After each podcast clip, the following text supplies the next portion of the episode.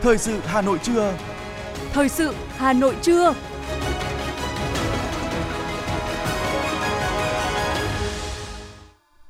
Quang Minh và Thúy Hằng xin kính chào quý vị và các bạn. Bây giờ là chương trình thời sự của Đài Phát thanh và Truyền hình Hà Nội, phát trực tiếp trên sóng phát thanh. Hôm nay thứ sáu ngày 27 tháng 1 năm 2023, chương trình có những nội dung chính sau đây.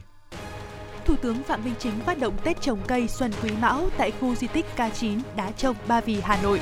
Hà Nội khai hội chùa Hương, lễ hội cổ loa và lễ hội gióng ở Sóc Sơn năm 2023. Nhiều cơ sở đào tạo trên địa bàn Hà Nội công bố phương án tuyển sinh đại học năm 2023. Chuyển sang những thông tin quốc tế, Ai Cập và Ấn Độ nhất trí nâng cấp quan hệ lên đối tác chiến lược. Mỹ nới lỏng biện pháp trừng phạt Venezuela. Libya và Italia đạt thỏa thuận hợp tác trong lĩnh vực dầu khí và sau đây là nội dung chi tiết.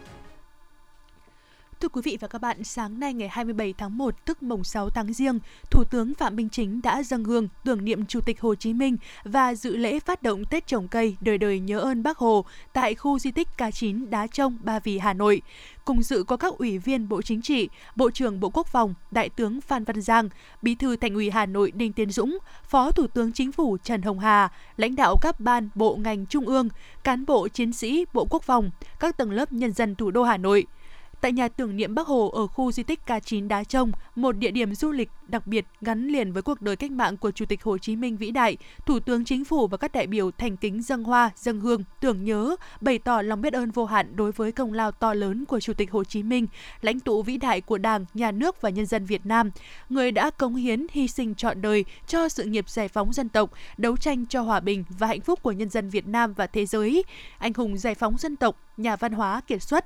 Thủ tướng và các đại biểu nguyện phấn đấu học tập, làm theo tấm gương đạo đức, tư tưởng, phong cách của người, góp phần xây dựng đất nước ngày càng hùng cường, thịnh vượng, người dân ngày càng ấm no, hạnh phúc. Lễ phát động Tết trồng cây, đời đời nhớ ơn Bác Hồ, Xuân Quý Mão năm 2023 do Bộ Tài nguyên và Môi trường phối hợp với Bộ Quốc phòng và thành phố Hà Nội tổ chức. Đây là hoạt động cấp quốc gia mở đầu cho lễ phát động đồng loạt Tết trồng cây trong cả nước nhằm triển khai thực hiện chương trình Vì một Việt Nam xanh trong năm 2023 với mục tiêu trồng mới 22,5 triệu cây xanh. Tại buổi lễ, thay mặt lãnh đạo Đảng, Nhà nước, Thủ tướng Phạm Minh Chính nhấn mạnh, cách đây 64 năm, Chủ tịch Hồ Chí Minh đã kêu gọi toàn dân hưởng ứng tháng trồng cây. Việc này tốn kém ít mà lợi ích rất nhiều. Vì lợi ích 10 năm thì phải trồng cây. Từ đó đến nay, Tết trồng cây trở thành truyền thống tốt đẹp của nhân dân ta trong dịp Tết đến xuân về.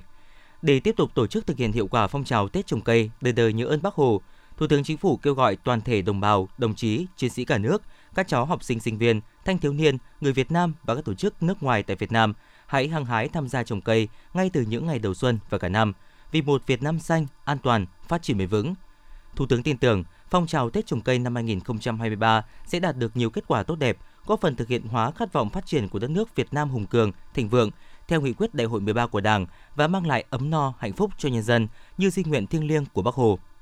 Tại lễ phát động, Thủ tướng Phạm Minh Chính trao cây tượng trưng cho Bộ Tư lệnh Bảo vệ Lăng Chủ tịch Hồ Chí Minh và cùng các đại biểu, cán bộ, chiến sĩ Quân đội Nhân dân Việt Nam và các tầng lớp nhân dân đã trồng 3.000 cây xanh trên tổng diện tích 3,5 ha tại khu di tích K9 Đá Trồng. Thưa quý vị và các bạn, trong không khí cả nước chào mừng kỷ niệm 93 năm ngày thành lập Đảng, mừng Xuân Quý Mão 2023, sáng nay tức mùng 6 tháng Giêng năm Quý Mão, tại nhà Quốc hội, Ủy viên Bộ Chính trị, Bí thư Đảng đoàn Quốc hội, Chủ tịch Quốc hội Vương Đình Huệ đã gặp mặt đầu xuân các đại biểu Quốc hội chuyên trách ở Trung ương, cán bộ công chức, viên chức, người lao động văn phòng Quốc hội bày tỏ vui mừng gặp lại các đại, đại biểu Quốc hội chuyên trách ở Trung ương, cán bộ, công chức, viên chức, người lao động thuộc Văn phòng Quốc hội. Chủ tịch Quốc hội đánh giá cao các hoạt động trước, trong và sau Tết của Quốc hội vẫn được duy trì theo đúng như kế hoạch, đặc biệt là tinh thần trực Tết của các lực lượng. Thay mặt Đảng đoàn Quốc hội và Ủy ban Thường vụ Quốc hội, Chủ tịch Quốc hội biểu dương và trân trọng cảm ơn những nỗ lực, cố gắng đóng góp và lao động rất tâm huyết, sáng tạo của các đại biểu Quốc hội, Thường trực Hội đồng Dân tộc, các ủy ban của Quốc hội, Ban công tác đại biểu, Ban dân nguyện, cán bộ, công chức, viên chức, người lao động thuộc Viện Nghiên cứu Lập pháp, Văn phòng Quốc hội và các cơ quan có liên quan. Chủ tịch Quốc hội nhấn mạnh năm 2023 có ý nghĩa rất quan trọng, những đường hướng, chương trình hành động, kế hoạch đã được vạch sẵn. Vì vậy, Chủ tịch Quốc hội mong muốn các đại biểu Quốc hội chuyên trách ở Trung ương, cán bộ, công chức, viên chức, người lao động thuộc văn phòng Quốc hội tiếp tục nỗ lực tiếp tục cố gắng để có những đổi mới, tiếp tục nâng cao chất lượng, hiệu quả hoạt động, hoàn thành xuất sắc nhiệm vụ của Quốc hội, đóng góp chung vào thành công của cả nhiệm kỳ đặc biệt hướng đến một sự kiện rất quan trọng là 80 năm ngày tổng tuyển cử bầu ra Quốc hội đầu tiên của cả nước. Với tình cảm của cá nhân, Chủ tịch Quốc hội Vương Đình Huệ chúc đại biểu Quốc hội, cán bộ, công chức, viên chức, người lao động văn phòng Quốc hội năm mới dồi dào sức khỏe, tràn ngập niềm vui và thành công hơn nữa. Sáng nay, tại vườn hoa Diên Hồng, quận Hoàn Kiếm, tổ chức lễ phát động Tết trồng cây, đời đời nhớ ơn Bác Hồ Xuân Quý Mão 2023. Đây là hoạt động mang ý nghĩa thiết thực, góp phần bảo vệ môi trường và chống biến đổi khí hậu – Tham dự buổi lễ có Chủ tịch Hội đồng nhân dân thành phố Nguyễn Ngọc Tuấn, đồng thời là trưởng ban chỉ đạo chương trình số 03 của thành ủy về chỉnh trang đô thị, phát triển đô thị và kinh tế đô thị giai đoạn 2021-2025. Năm 1960, Chủ tịch Hồ Chí Minh đã phát động Tết trồng cây vào những ngày đầu năm mới và từ đó hoạt động ý nghĩa này đã trở thành thông lệ mỗi dịp xuân sang trên khắp đất nước. Trong nhiệm kỳ 2016, 2021 và năm 2022, trên địa bàn quận Hoàn Kiếm đã trồng gần 1.000 cây xanh đô thị và trồng hơn 25.000 m2 cây đơn lẻ, mảng cây, thảm cỏ tại các vườn hoa, hè phố và trong khuôn viên các trường học. Đồng thời, Ủy ban nhân dân quận đã nghiên cứu và cải tạo chỉnh trang 11 vườn hoa, góp phần thiết thực vào xây dựng quận Hoàn Kiếm ngày càng xanh sạch đẹp. Với mục tiêu xây dựng thủ đô và quận Hoàn Kiếm ngày càng xanh, văn hiến, văn minh và hiện đại, huy động sức mạnh và sự chung tay của cả cộng đồng trong việc phát triển cây xanh đô thị và hưởng ứng lời dạy của Chủ tịch Hồ Chí Minh, mùa xuân là Tết trồng cây, làm cho đất nước ngày càng ngày xuân. Ngay sau lễ phát động, Tết trồng cây sẽ được triển khai tới các cơ quan, đơn vị, trường học của 18 địa phương trên địa bàn quận. Từ đó, lan tỏa ý thức bảo vệ môi trường sống trong lành, xanh mát trong mỗi cán bộ, công chức, viên chức, người lao động, học sinh và các tầng lớp nhân dân của quận Hoàn Kiếm.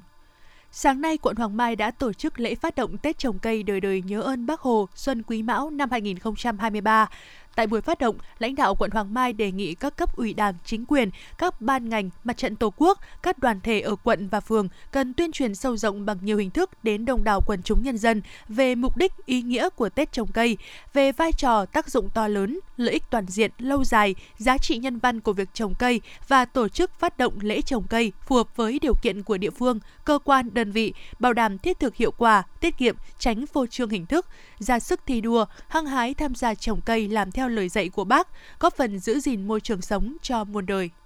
Sáng nay, tại trường tiểu học xã Tân Tiến, huyện Trương Mỹ, phát động Tết trồng cây, đời đời nhớ ơn Bác Hồ Xuân Quý Mão năm 2023.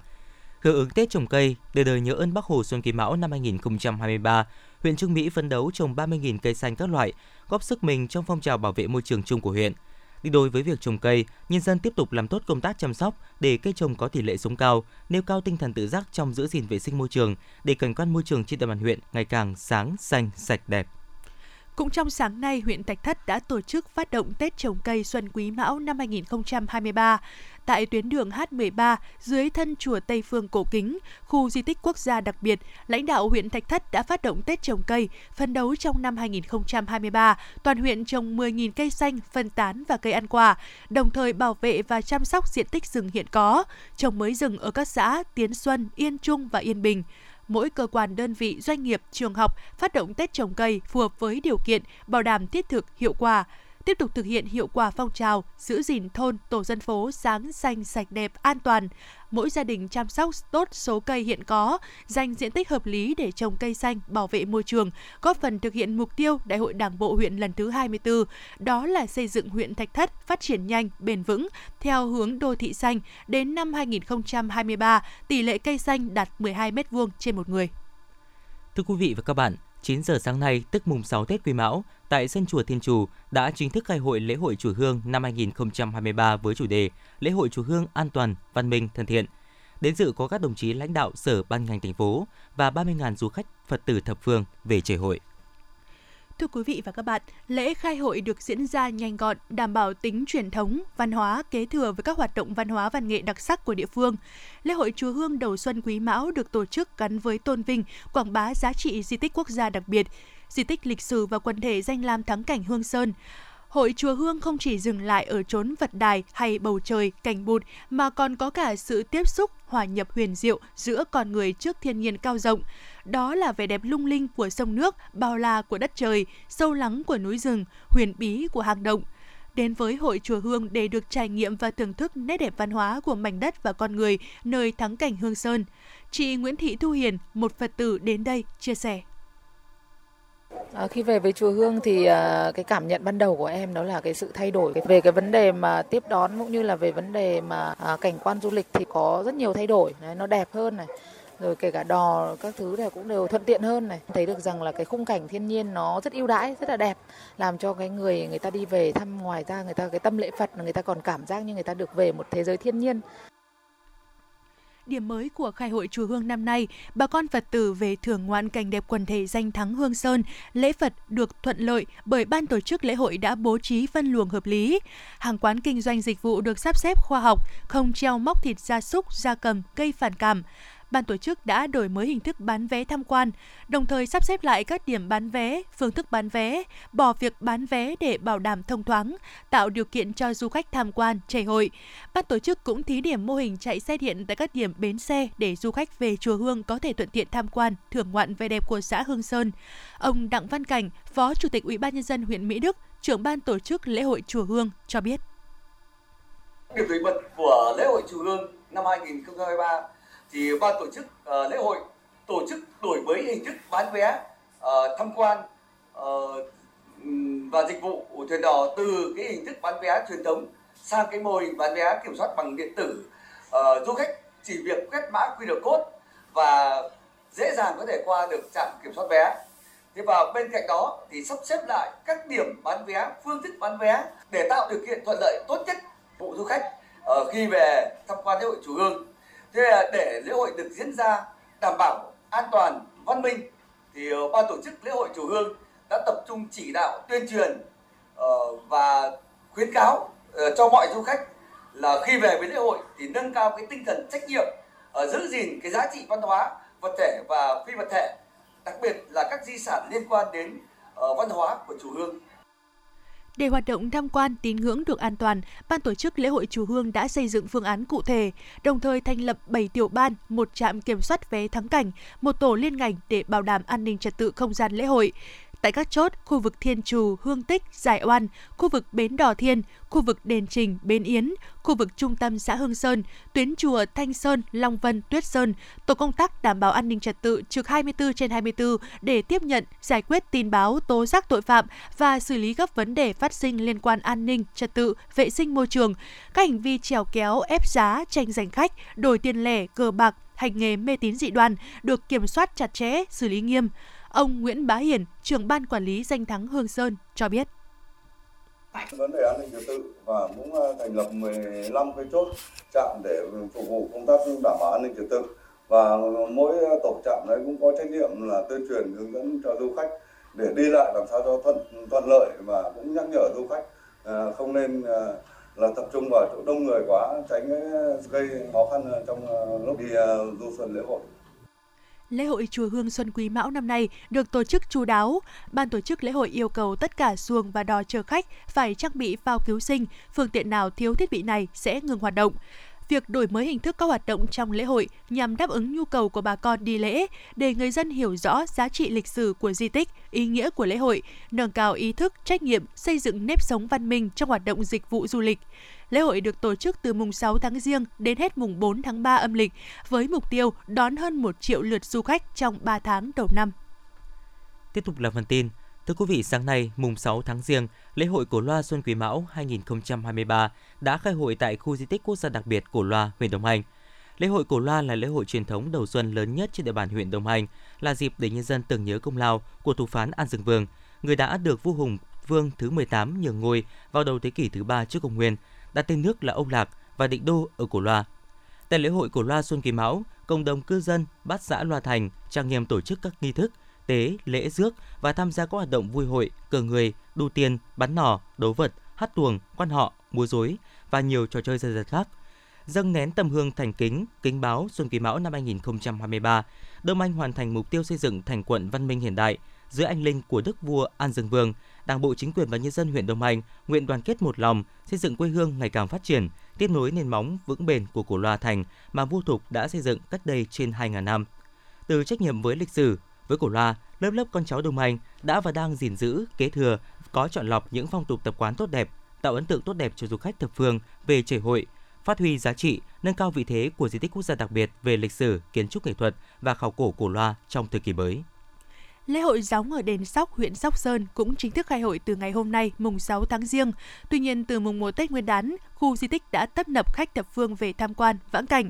Tại đây, từ đêm 30 Tết đã tiến hành nghi thức phát lộc hoa tre cho người dân có nhu cầu. Phó Chủ tịch Ủy ban nhân dân huyện Sóc Sơn Hồ Việt Hùng cho biết, sau 2 năm dừng mở hội, dự báo năm nay lễ hội gióng ở đền Sóc tăng đột biến lượng khách tham gia. Cũng vì vậy, địa phương chủ động xây dựng kế hoạch ứng phó với tình huống trên việc lên kế hoạch chi tiết khi lực lượng khi lượng khách tăng cũng nhằm đảm bảo lễ hội diễn ra đúng quy định, phù hợp với thuần phong mỹ tục, truyền thống văn hóa của dân tộc, đồng thời cũng bảo đảm an toàn cho khách tham dự, từ đó góp phần vào thành công chung của lễ hội.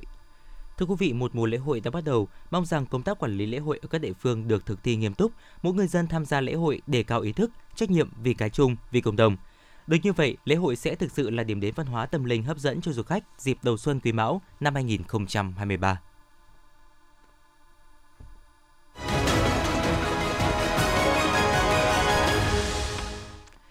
Xin chuyển sang những thông tin khác. Bộ Lao động Thương binh và Xã hội vừa ban hành thông tư số 01/2023 quy định mức điều chỉnh tiền lương và thu nhập tháng đã đóng bảo hiểm xã hội. Theo đó, bắt đầu từ tháng 1 năm 2023, mức tiền lương và thu nhập tháng đã đóng bảo hiểm xã hội có sự điều chỉnh với một số nhóm đối tượng. Đó là người lao động thuộc đối tượng thực hiện chế độ tiền lương do nhà nước quy định, bắt đầu tham gia bảo hiểm xã hội từ ngày 1 tháng 1 năm 2016 trở đi, hưởng bảo hiểm xã hội một lần hoặc bị chết mà thân nhân được hưởng trợ cấp tuốt một lần trong thời gian từ ngày 1 tháng 1 năm 2023 đến ngày 31 tháng 12 năm 2023. Đối tượng khác là người lao động đóng bảo hiểm xã hội theo chế độ tiền lương do người sử dụng lao động quyết định, hưởng lương hưu, trợ cấp một lần khi nghỉ hưu, bảo hiểm xã hội một lần hoặc bị chết mà thân nhân được hưởng trợ cấp tuất một lần trong thời gian từ ngày 1 tháng 1 năm 2023 đến ngày 31 tháng 12 năm 2023. Ngoài ra, thông tư số 01 năm 2023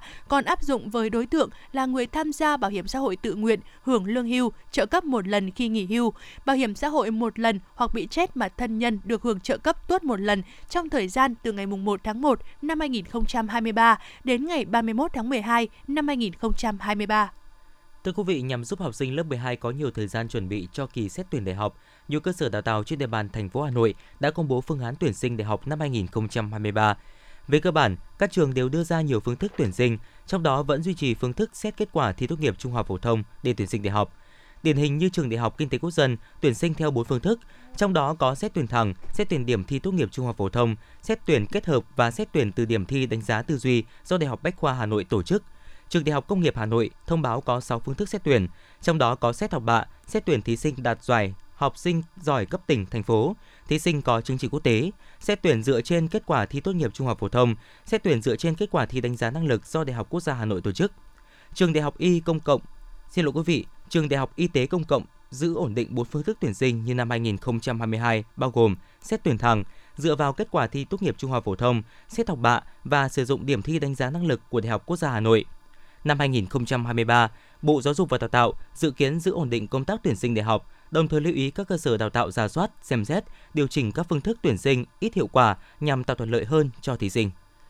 Thưa quý vị, thuốc lá điện tử không còn xa lạ và có xu hướng ngày càng xâm nhập nhiều hơn vào trường học. Đặc biệt khi mới đây, 8 em học sinh tại một trường tiểu học ở Hà Nội phải nhập viện do hút thuốc lá điện tử đã gióng lên hồi chuông cảnh báo, đòi hỏi sự vào cuộc tuyên truyền tích cực từ phía các nhà trường, phụ huynh và xã hội trong việc đảm bảo sức khỏe cho thế hệ trẻ. Một số học sinh khi được hỏi về loại thuốc lá đã cho biết người ta sản xuất ra để cai thuốc lá truyền thống đúng không? Nhưng mà người ta có biết là cái này nó lại gây nghiện cho những người trẻ không? Còn nghiện hơn cả thuốc lá truyền thống nữa mà. Gấp 10 lần. Gấp 10 lần luôn. Hiểu về tác hại khôn lường của thuốc lá điện tử nhưng lại chứng kiến bạn bè của mình đang sử dụng khiến Thế Đức chăn trở. Vì thế, đội thiếu niên tuyên truyền về phòng chống thuốc lá điện tử do em làm nhóm trưởng cũng được ra đời tại trường Trung học cơ sở Nguyễn Công Trứ, Hà Nội. Bằng hình ảnh trực quan, nội dung thông tin ngắn gọn, clip tuyên truyền về tác hại khôn lường từ thuốc lá điện tử của nhóm đã lan tỏa sâu rộng đến tất cả các bạn học sinh trong trường. Một số học sinh trường Trung học cơ sở Nguyễn Công Trứ, Hà Nội chia sẻ. Tác hại của nó như thế nào khi mà các bạn hút vào và nêu ra cách ờ, phòng chống và tuyên truyền ạ? Câu lạc bộ truyền thông chúng con đã sử dụng ờ, với hình thức là video và sử dụng bằng slide PowerPoint và sau đó sẽ chiếu lên trên trang Facebook của nhà trường để ờ, các bạn có thể tiện và dễ dàng vào xem không chỉ cấp trung học cơ sở, trung học phổ thông mà tuyên truyền về tác hại thuốc lá điện tử cũng được tăng cường ở cả tiểu học. Sau sự việc 8 em học sinh phải nhập viện do sử dụng thuốc lá điện tử thì những buổi trao đổi về tác hại của thuốc lá điện tử trở thành nội dung thường xuyên trong các tiết học sinh hoạt ngoại khóa tại trường tiểu học này. Cô giáo Nguyễn Thị Sinh, trường tiểu học Hoàng Liệt, Hà Nội cho biết. Tôi cảm thấy rất là ngạc nhiên và bởi vì là học sinh của trường mình đã tò mò nghịch thuốc lá điện tử và sau khi sự việc xảy ra thì uh, tôi đã ngay lập tức chuẩn bị một bài giảng để ờ, hướng dẫn tới học sinh của mình. Tuy nhiên do thuốc lá điện tử được thiết kế đa dạng với hình dáng bắt mắt dưới nhiều dạng thức khác nhau, khiến học sinh dễ dàng sở hữu mà không bị phát hiện. Đây cũng là khó khăn mà các trường hiện nay gặp phải. Cùng với đó, do chưa có sự chung tay của một bộ phận phụ huynh khiến cho việc phòng chống thuốc lá điện tử vẫn chưa triệt đề. Bác sĩ Nguyễn Trung Nguyên, Giám đốc Trung tâm chống độc Bệnh viện Bạch Mai cho biết. Hàng ngày ngày nào cũng, cũng có những bệnh nhân ngộ độc à, ma túy do dùng cần sa, à, do dùng thuốc lá điện tử vào đây và thực sự là tình trạng bệnh nhân đã có nhiều bệnh nhân rất là nặng, à, tử vong và đe dọa tử vong.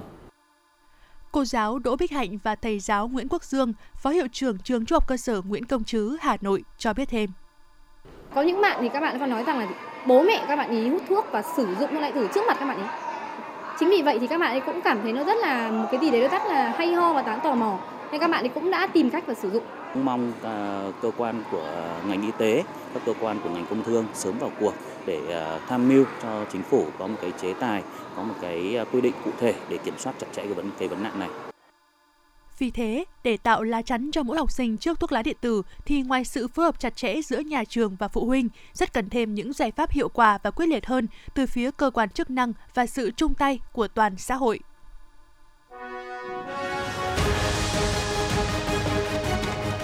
Thời sự Hà Nội, nhanh, chính xác, tương tác cao. Thời sự Hà Nội, nhanh, chính xác, tương tác cao.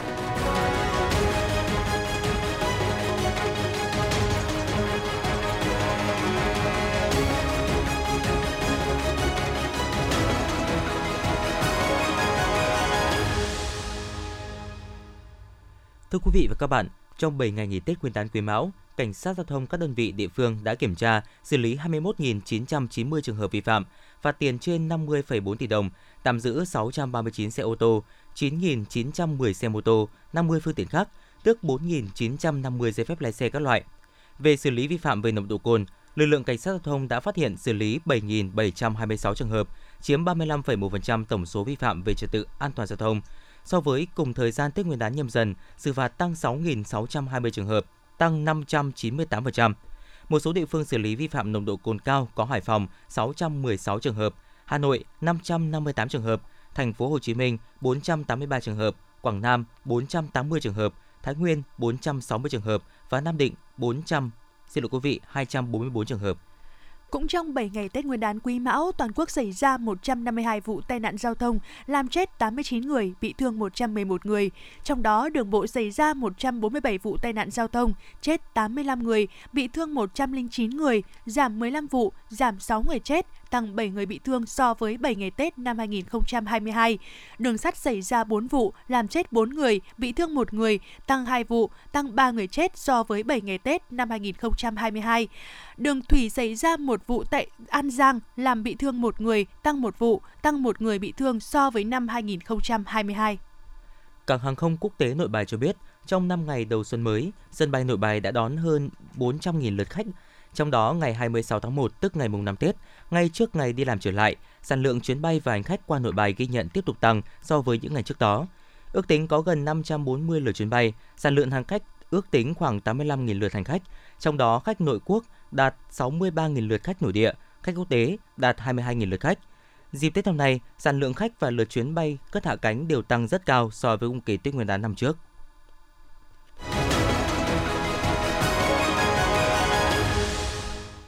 Xin chuyển sang những thông tin quốc tế. Thưa quý vị, truyền thông Ai Cập cho biết, nhân chuyến thăm cấp nhà nước của Tổng thống Ai Cập Abdel Fattah el-Sisi tới Ấn Độ, hai nước ngày 26 tháng 1 đã ra tuyên bố chung, trong đó nhất trí nâng cấp quan hệ song phương lên đối tác chiến lược ở mọi cấp độ. Thủ tướng Modi mô tả chuyến thăm 3 ngày của Tổng thống tới Ấn Độ là dấu mốc lịch sử và là niềm hạnh phúc to lớn đối với người dân Ấn Độ. Sáng ngày 26 tháng 1, Tổng thống LCC đã tham dự lễ kỷ niệm 74 năm Ngày Cộng hòa của Ấn Độ với sự hiện diện của Thủ tướng nước chủ nhà Modi và Tổng thống ờ, uh, Drupadi Murmu. Sau hai thập kỷ cầm quyền, Tổng thống Thổ Nhĩ Kỳ Recep Tayyip Erdogan đang đứng trước một phép thử lớn, cuộc tổng tuyển cử vào ngày 14 tháng 5 tới. Đây có thể là một trong những sự kiện được chú ý nhất trong năm 2023 đối với cộng đồng quốc tế và đương nhiên là của Thổ Nhĩ Kỳ, khi kết quả bỏ phiếu sẽ quyết định đến chính sách đối nội và đối ngoại của nước này. Phó Tổng thư ký Hội đồng Đối ngoại Liên minh châu Âu EU Enrique Mora và Thứ trưởng Ngoại giao Armenia Vahe Vegorian đã đồng chủ trì cuộc đối thoại an ninh chính trị cấp cao đầu tiên giữa EU và Armenia tại Yerevan. Cuộc đối thoại kéo dài một ngày đã phản ánh sự quan tâm của cả hai bên trong việc thúc đẩy đối thoại chính trị và hợp tác trong lĩnh vực xây dựng chính sách đối ngoại và an ninh như một bước quan trọng hơn trong quan hệ giữa EU và Armenia. Các cuộc đối thoại chính trị và an ninh sẽ được tổ chức thường xuyên về nguyên tắc là hàng năm. Chính quyền Mỹ đã nới lỏng thêm một số biện pháp trừng phạt đối với Venezuela khi quyết định cấp giấy phép cho Trinidad và Tobago, quốc đảo ở Caribbean, phát triển một mỏ khí đốt lớn nằm trong lãnh hải của Venezuela – Quyết định này là kết quả của hoạt động ngoại giao sâu rộng giữa Phó Tổng thống Mỹ Kamala Harris và các nhà lãnh đạo của Caribbean nhằm bảo đảm an ninh năng lượng khu vực và giảm sự phụ thuộc vào tài nguyên của các quốc gia khác, bao gồm cả Nga. Libya và Italia đã đạt thỏa thuận 8 tỷ đô la Mỹ nhằm phát triển lĩnh vực dầu mỏ và khí đốt, trong đó xây dựng hai cơ sở ở ngoài khơi với công suất có thể đạt tổng cộng hơn 24 triệu mét khối khí đốt mỗi ngày. Truyền thông hai nước đều đưa tin Thủ tướng Italia Giorgia Meloni dự kiến sẽ thăm Libya trong những ngày tới. Theo kết quả khảo sát gần đây do Bộ Hội nhập châu Âu của CPA cho tiến hành, chỉ có chưa đến một nửa dân số CPA ủng hộ quốc gia này gia nhập Liên minh châu Âu. Cụ thể, theo khảo sát, 32% người dân phản đối, 13% khẳng định sẽ không bỏ phiếu, trong khi 12% còn lại thừa nhận không có câu trả lời nếu có một cuộc trưng cầu dân ý được tổ chức về việc CPA gia nhập châu Âu.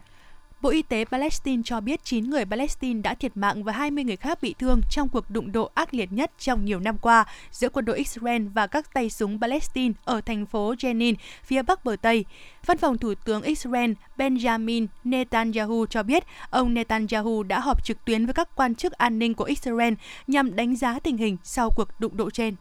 Cảnh sát Nigeria cho biết ít nhất 27 người chăn gia súc thiệt mạng và nhiều người bị thương trong một vụ nổ bom ở miền trung nước này vào ngày 25 tháng 1 vừa qua. Trong khi đó, nhóm đại diện cho những người chăn gia súc cho hay vụ nổ bom là do một cuộc không kích của quân đội Nigeria, đồng thời kêu gọi một cuộc điều tra.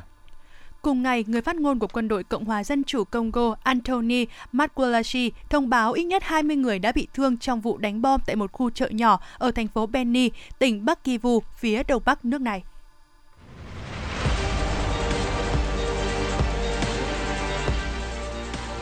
Bản tin thể thao. Bản tin thể thao.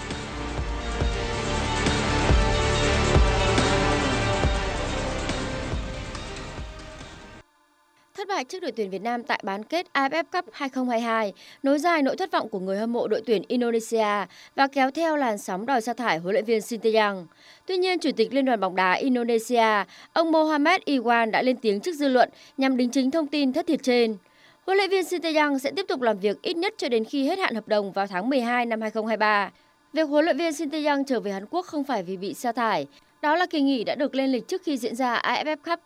Huấn luyện viên Sin sẽ nghỉ ngơi và trở lại chuẩn bị cho nhiệm vụ quan trọng ở đội U20 Indonesia. Giải U20 World Cup 2023 sẽ bắt đầu từ ngày 20 tháng 5 tới 11 tháng 6. Sau chiến thắng ngược dòng kịch tính 3-2 trước Villarreal, Real Madrid bước vào trận bán kết tại đấu trường Cúp Nhà Vua. Đối đầu kinh địch láng giềng là Atlético Madrid đây là đấu trường mà Los Blancos vẫn chưa thể đăng quang chức vô địch suốt 8 năm qua, kể từ lần gần nhất nâng cúp ở mùa giải 2013-14.